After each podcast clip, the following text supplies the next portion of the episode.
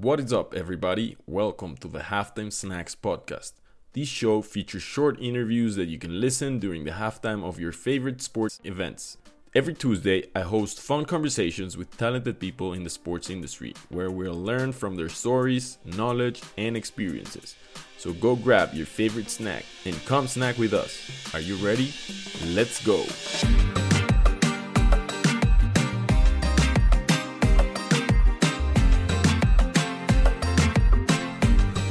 I'm excited to welcome our next guest to the Halftime Snacks. This guest has a massive background in sports, including work in cybersecurity for Nike and the NBA. He's currently the CEO and co founder of Prediction Strike, the world's first sports stock market, allowing fans to buy and sell shares of their favorite pro athletes.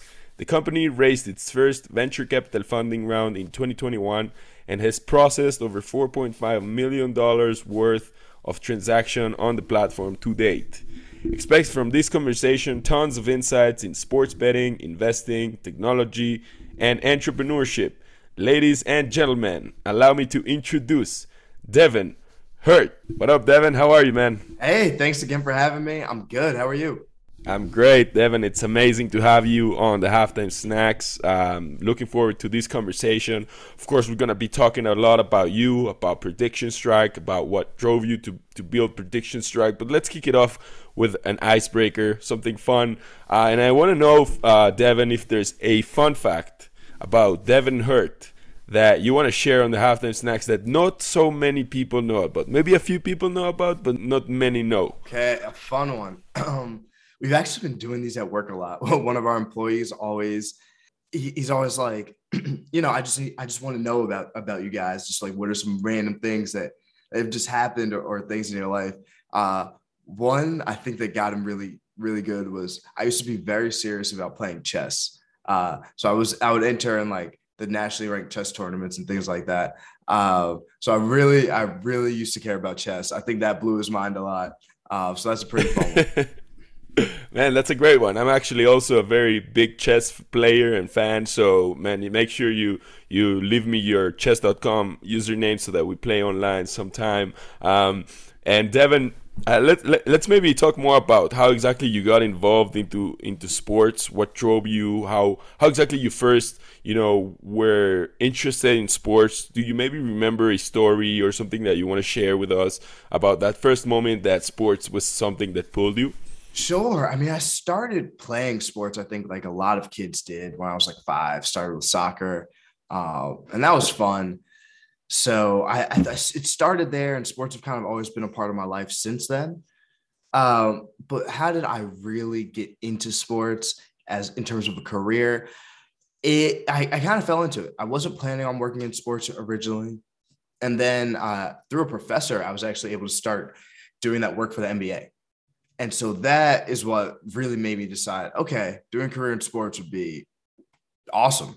And so that I started looking at careers in sports that are different than maybe, um, you know, I'm, I'm, not obviously going to be a pro athlete or a coach, but what are some of the business adjacent careers? And that's how I started doing cybersecurity for the NBA. That's so cool. And do you have like a specific, you think of specific skills, maybe one, two, or three skills that if you learned – uh, during your work at the NBA and of course your work later at Nike, which are two different t- kind of brands and kind of companies to work for, specifically in sports, right? One is more media dedicated, and the other one is more uh, uh, sportswear and clothing.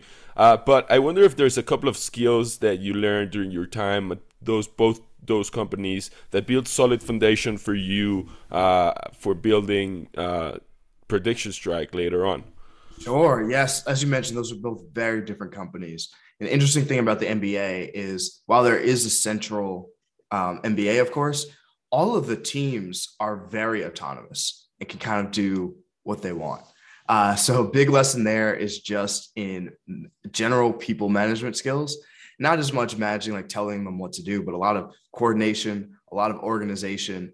Uh, I mean, you have 30 different teams with their own entire support staffs and those and even those teams will have different structures. So there's a lot going on there that there, there's there's just a ton to learn uh, from that. Nike kind of as you imagine is a more centralized company but it's also a huge company. Um, I've I forgot how many employees Nike has, but um, even if you uh, remove the the people who work in the retail stores, it's tens of thousands, just, just tons. It takes tons of people to make to make Nike work. Uh, so there were definitely some exercise and coordination there, but also you have to do a lot of just planning for the long term and planning for uh, mass adoption of, of some sort of product or whatever the change is, because that change is potentially impacting thousands and thousands of employees or or um, or millions of consumers. And so the the attention to detail and the planning over there is is incredible. And so that that was a very good lesson. Yeah, and, and something that I found super interesting is that you've executed roles for those companies that are probably not as common. You know, you may be hearing about people that did business development for the NBA or that, you know, went into marketing and, and you know, worked on a couple of other projects with them. But you did cybersecurity. Would you mind talking a little bit about more about what what that means for those listening that maybe don't really know what that means or are not very familiar of how exactly companies like those or brands like those could be interested in cybersecurity. I mean, it's not it's not a, a topic that it's probably more uh, it, it, would be probably more interesting or more not interesting but i would say it's probably more common for companies that are in technology say microsoft or google or google which you also worked with if you want to talk about that. But it, it would be it would be probably more common to think that companies that are in technology are working in cybersecurity and less the companies in sports. So why exactly you worked in that area or how exactly what what was the, the positions about for those that don't know would you mind explaining Sure. So cybersecurity, at, at this point, I think we're getting to a, a, stage where every everyone kind of needs a cybersecurity um, team within their company. Every company is so internet enabled, and they have so much data that's stored online. And I mean, most companies probably can't function if they have a severe internet outage. The NBA, as you mentioned, is a broadcast. I mean, a lot of what they do is manage broadcasts and and player information. If they get hacked, then either the broadcast goes down or or maybe people uh, or maybe a lot of personal details about athletes are leaked um, or contract details about people who don't want that information out maybe addresses things like that right? Um, if nike they have tons of consumers all over the world so even a partial outage could cause them i mean they're losing money. They can't make sales you can't make sales you can't make money right? So that is that so it has become I'd, I'd, say it's definitely still an emerging field but companies are more and more taking it seriously now which is great to see. And and and i just love it. I mean I, it's fun to do. It's something i i started doing before i ever started working in sports. And so that's kind of how uh how we got going. But here we are. And then you, you, you wrapped your work there and you immediately i mean uh, you started Prediction Strike. So the first question, of course, that comes to my mind is how exactly you thought about it, right? Probably you were working with those brands and you started realizing, oh, there's an opportunity here. Oh, those stakeholders could benefit from this. Oh, uh, no one's doing this. Oh, there's this specific trend. So, what exactly were the, the four or five thoughts that you collected during your time there that kind of drove you to understand the the opportunity of prediction strike and then immediately made you jump into it? So I, I think it did it did start back when I, I was coming off working uh, for the NBA and I was about to start working at Nike is when we first had the idea. So I was definitely thinking about sports, looking at sports a lot, which helped. And the idea came from a conversation with my best friend and, and now co-founder we were just talking. Also, shout out to Brad. Big shout out. Uh, we were just talking, and we were talking about the real stock market. We had always had a general interest in the stock market. We kept portfolios, but um, Brad had worked in financial services. I I had not. So definitely a, a, serious interest in the stock market. And Brad was complaining about some company that their stock was going down, and he he just it was also the NBA playoffs, and he says, "I just wish I could put my money in LeBron." So we're like, okay, what what would that look like? What would that feel like? And so we started what now is Prediction Strike with just us, just our friends, and from there it it it, it blew up, and and uh, now we, we've of course grown into the company we are today. But it really just started with a conversation and just trying it to see if uh, just to see what would happen. And how exactly does it work, right? You say bet on a player. Uh, there's of course prop bets today on uh, different, you know, uh, sport betting uh, apps and companies uh, that you you could bet. You know, LeBron's going to score more or less than 25 points over or under, or uh, he's gonna you know have X amount of impact on the game. How exactly does prediction strike works? Yeah, so we're very. We're, it's a different field than kind of betting, prop betting, and things like that in short, each athlete has a share price. So say LeBron is ten dollars a share right now. Now you can you you buy those shares with with real money, and the share prices move based on two factors. One is how the athlete performs in games. So are are they are they doing better than expected? And think of each game kind of like an earnings report. So if they beat their earnings, their share price is going to go up. If they miss, it'll go down. So that's one factor. And the other is are other users buying or selling those shares? If users are if more people are buying those shares, those share prices are going to go up. More people are selling, those share prices are going to decrease. That's to reflect the popularity, the supply and demand of, of, those shares. Because I mean, after all, a big metric for an athlete is well, how many people just like them? Can they sell jerseys? Can they sell tickets? That, that that's a very interesting point that you that you make there, um, because it gives it a very um, scarcity element right? There's only one LeBron, and so you can only buy a specific share of LeBron, but there's only one, right? So it, it really depends on how many people like him or how popular is he. But let's say that I'm I, I want to become an investor and I want to you know be able to maybe think about how how to you know invest in, in specific players. How exactly should I be thinking about uh, you know learning exactly maybe the intrinsic value, something that is you know intrinsic in, st- in, the, in stocks. We say in- intrinsic value as the fundamental value, right? As how much exactly the company is worth. Um, so how how would I go about figuring out what the intrinsic value of a, a, player is? Is it you know figuring out how many followers they have on on on socials and how popular they are on the media and how much how much buzz uh, there is around news when they make a big game? Or like how exactly would you you know say or recommend people to go out and figure out the intrinsic value of a specific player? Definitely. I would say start with just their performance. How good are they? So when i i think that's where i would start because that's probably where i would start with the company right? The company i'm looking at revenue i'm looking at their stock price because yes companies can choose to split their stock price and sort of uh, change the price that way. But that's a good indicator of how the company's doing, right? Uh, and what is what has their performance been over time? Are they getting better? So if they're a player, are you becoming more productive? Are you scoring more points, getting more rebounds, or are you something that companies can't do? Are you suddenly in a better position for you? Which means, did you just get traded to a new team? Did the starter, you know, were you a bench player and the starter got hurt? So now you are playing more. Things like that that really open up huge opportunities for players just instantly. Uh, I would start by looking there, and then you mentioned the so the the social media kind of popularity aspect. That's huge for us. Just how much buzz is a player getting? Do do people care? And that can have anything to do with having a huge game, having uh, a terrible game. Uh, maybe that something happened on or off the field that they're just becoming known for. But buzz plays a huge part into it, and we see people trading off that. Uh, trade news is another form of buzz, especially in the offseason. Oh, so and so gets traded.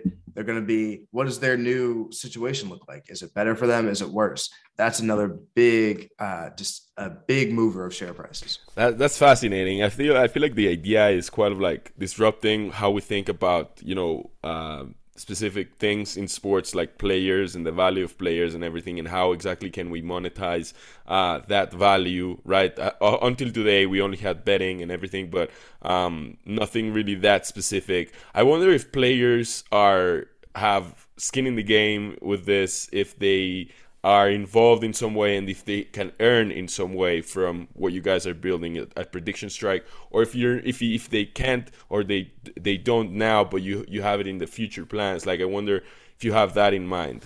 Yes so right now actually yes the the um the players can be involved. So we're offering players up to 5% of their market cap for really just helping us promote and becoming a part of our community experience. So that's producing content talking to fans, uh, doing podcasts, doing Ask Me Anythings.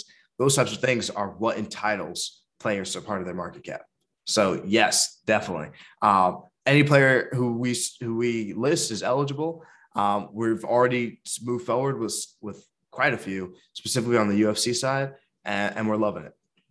Oh, that's uh, that's awesome. And for those maybe investors that are you know out there in the stock market investing in Apple, Microsoft, uh, you know Google, those those kinds of companies that are you know maybe getting int- more, more and more interested about prediction strike with this conversation. They're listening and they're getting super excited and they're like, okay, I want to bet on Nikola Jokic and you know Russell yeah. Westbrook and everything, and my favorite UFC fighters and everything but they want to understand what exactly is the risk profile and the expected returns right? Because everything's a matter of uh, risk and return you know how much how much of my money should i spend on this? How much of my you know what percentage of my capital allocation should be uh, should be put on on prediction strike? So how, how about you you maybe explain us what the risk profile is like how vol- how vol- volatile uh, are the stocks or the shares of uh, specific players around the NBA or the UFC that you mentioned now, um, and how how much returns could you expect from these investments? You know, over let's say a one year period, or how how exactly can can a, a an investor be looking at it from an, a return perspective? Sure. Uh, for that, we've seen kind of things all over the spectrum. I'd say I think of our best players as kind of our blue chip stocks.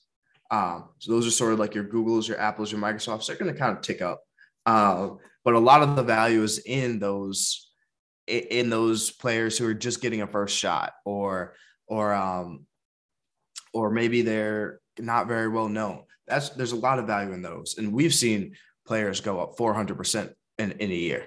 Um, and that's that's just ones I can think of right now. I'm sure there've been more. So you can make a very sizable return on these athletes.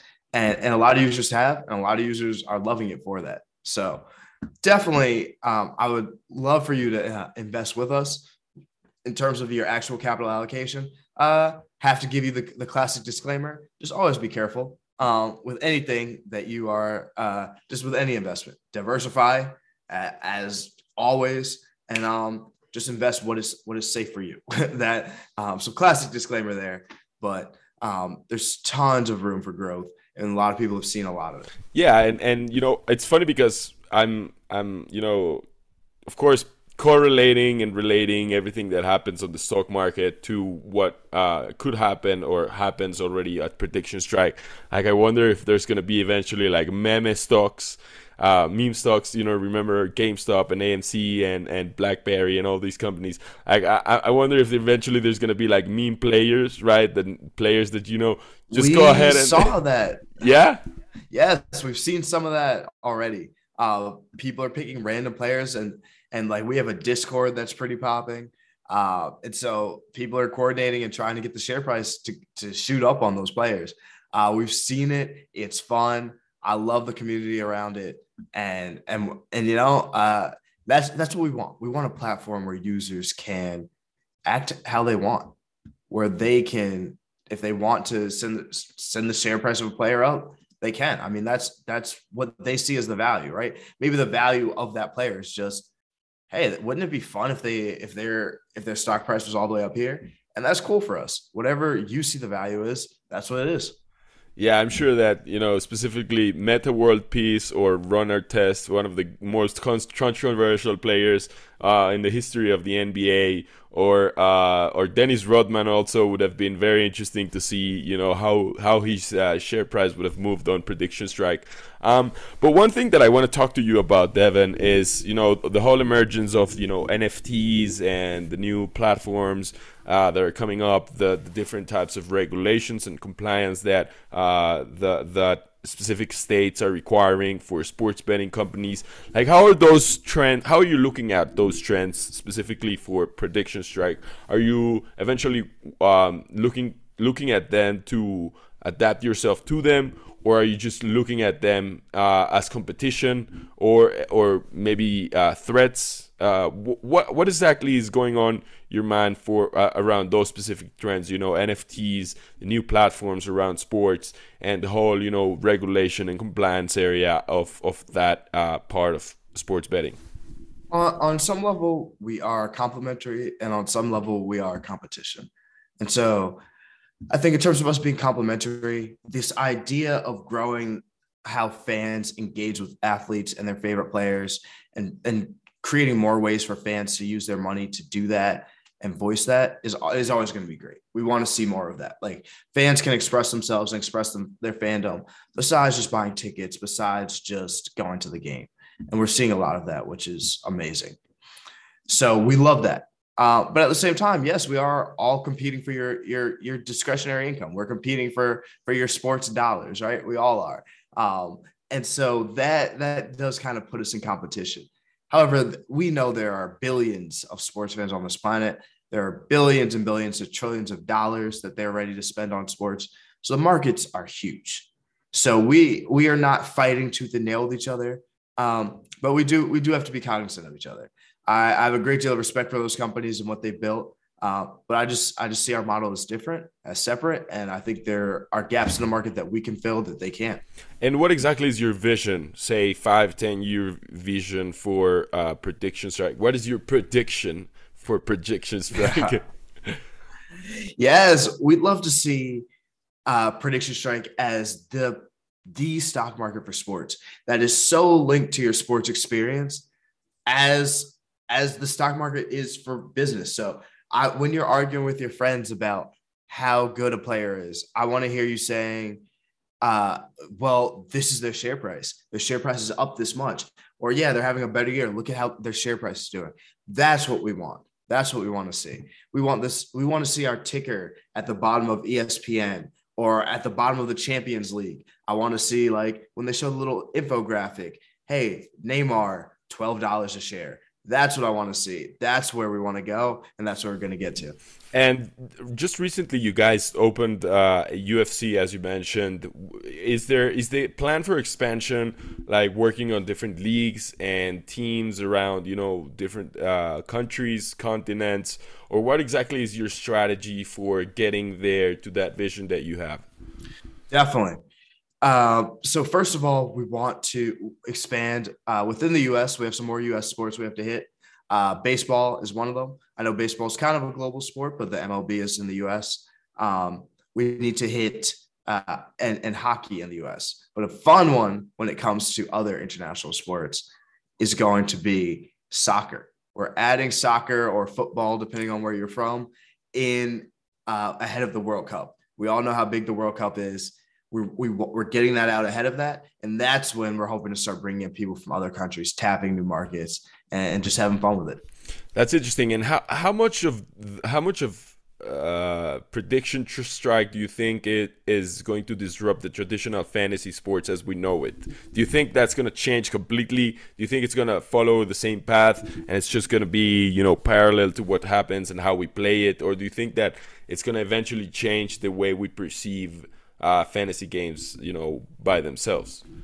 I, I think it's going. I, first of all, we want to be biggest fantasy. Like you know, everyone has a fantasy league. We want you to have every fan with a phone to have a portfolio. That is our goal. We want it to be that big, and we think we complement fantasy in a lot of ways. If you're drafting a player to your fantasy team, you believe in their potential for the season. So why not invest in them? Why not buy some shares? That's how we see it. Nah, I love it. I love it. You know, and coming specifically also from you know a stock market uh, background and that I've seen how uh, values change and the expectations change. I think that it could be really fun, you know, to have it as a game, you know, without friends and everything. Um, so I'm looking forward to to that, Deven. Man, it's been it's been a fun conversation. We've been learning so much about you, about your background, about uh, how exactly you came up with prediction strike. Uh, but the halftime snacks is also a place where we get to know you more personally. Um, so I wonder if there's um, maybe one habit or one uh, practice that you've you've been you know trying to adapt to your life that you maybe want to share with us that uh, you think you know people should you know do more of or adapt in their lifestyles as well so that they can you know learn from the, the great Deven and and learn learn how to become a better person or a better individual.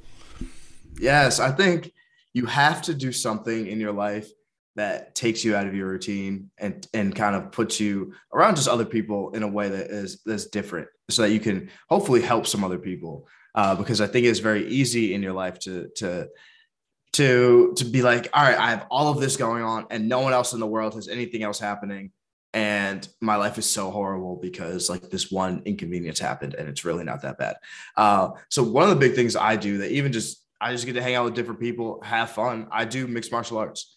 I love it. It's a great way to to keep myself on track, obviously stay healthy, and, and just have fun. I think you do just need to do something different and, and get around some different people. It's, it's especially now with most people working remote and things like that. It's very easy to get trapped in a very small bubble.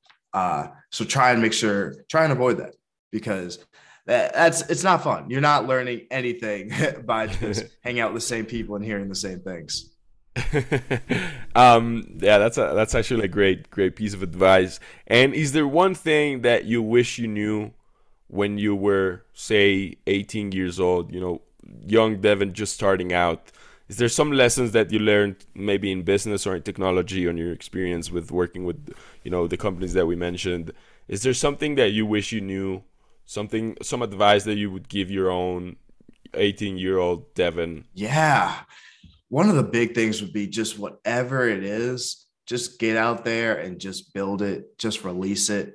And the big reason I give that advice is I think we, it's when you're thinking about starting a new company or a new project, product, project, whatever, there's a lot of like tendency for people to start thinking, well, what if this goes wrong? What if they don't like this? What if this, that, and you know, what if the, these 10 things happen? And usually you don't have that much to lose just by trying, just by getting it out there, by getting it to people and being like, do you actually like this? Uh, it's become very cheap right now and very fast to start an online company. You know, if, if you were like, look, I want to build cars, okay, that, that, that might take some time. But like, if, if it's something that's internet enabled, it's pretty easy to just do it, to just go out there and start it. So I would highly recommend people do that uh, and, and just see what happens. Look, I, I ran three startups before this, which all failed and went nowhere. Uh, and that happens. I learned a ton from everyone, and I brought all of that to here with me now. So don't definitely don't be afraid to fail. It's going to happen, uh, and it, it might even be better for you, to be honest.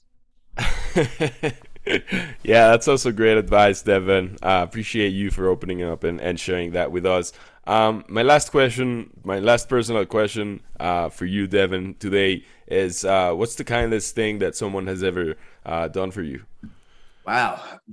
the kindest thing. Oh, man. Um, there have been so many. Oh, this is so hard.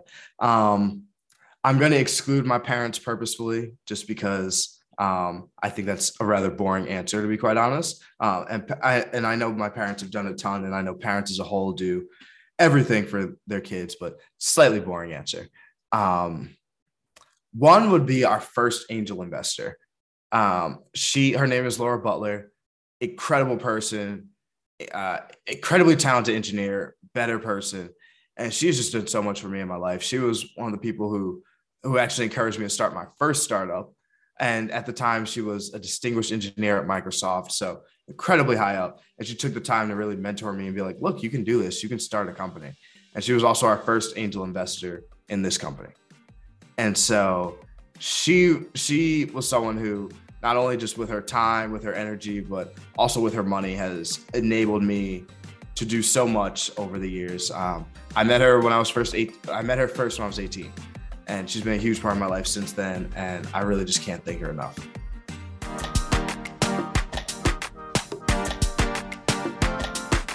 Thank you very much for tuning in. If you enjoyed this episode, hit the subscribe button and leave a review on Apple Podcasts.